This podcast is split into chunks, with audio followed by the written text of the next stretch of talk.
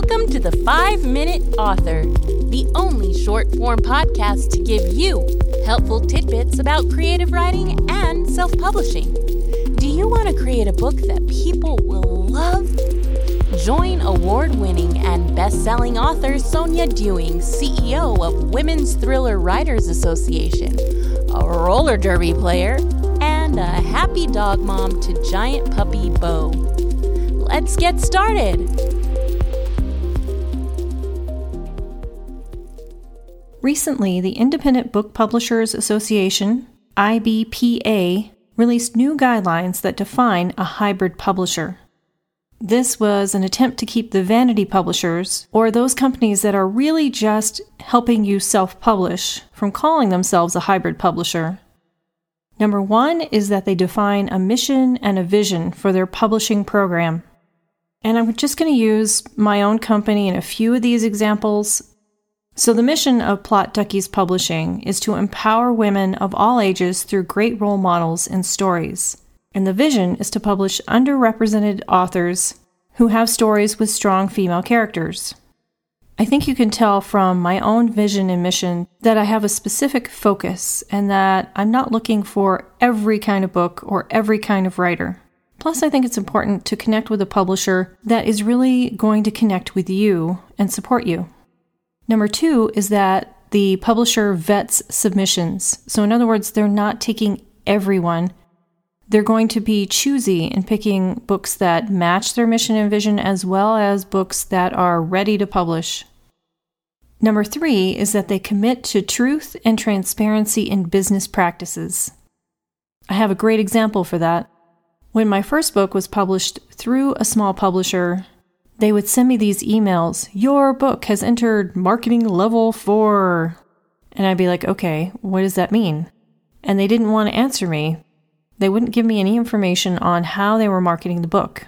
And I wasn't getting any sales according to their reports. So, yes, it's important to be transparent on how they're marketing and how they're publishing.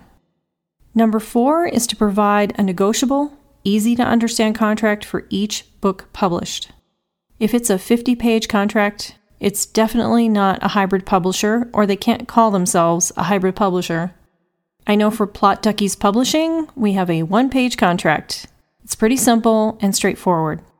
Number five is they are publishing under their own imprint and ISBNs. If they are asking for you to purchase an ISBN and put it under your name, then basically they're just helping you self publish. Number six is they publish to industry standards. Title page, copyright page, cover, uh, a section about the author, etc. Under their checklist, I am surprised that the IBPA doesn't list pricing as an industry standard. Because what I often see with vanity publishers is they overprice their products. Number seven is to ensure editorial, design, and production quality. That means a professional looking cover, page numbering, editing. So when you're holding your book in your hand, it should look just as good as something that you could pick up at Barnes and Noble. Number 8 is pursue and manage a range of publishing rights. Number 9, provide distribution services. That one's pretty easy, right? Distributing it to all the locations where people could buy it online or in person. Number 10 is pay authors a higher than standard royalty.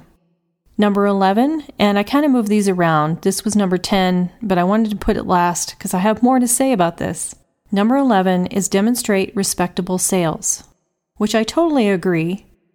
Now, not only do I run a small publishing company, but I also work for another publishing company running their Amazon ads. Just like my company, they are working hard to sell books. But I can tell you from all my experience that what it comes down to, in the beginning especially, is the author getting reviews on their books.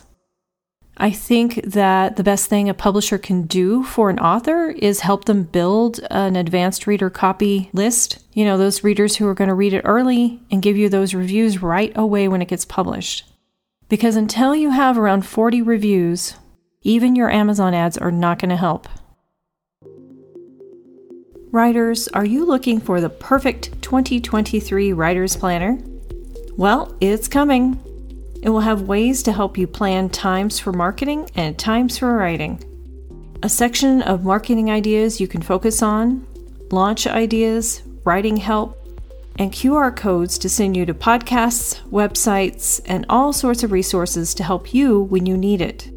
If you'd like to help design it, follow me on Facebook on Women's Thriller Writers and start commenting on the design posts. And that's it. You can find show notes on the website at women'sthrillerwriters.com, as well as other tips, the Page Turner Academy, and a free character development worksheet.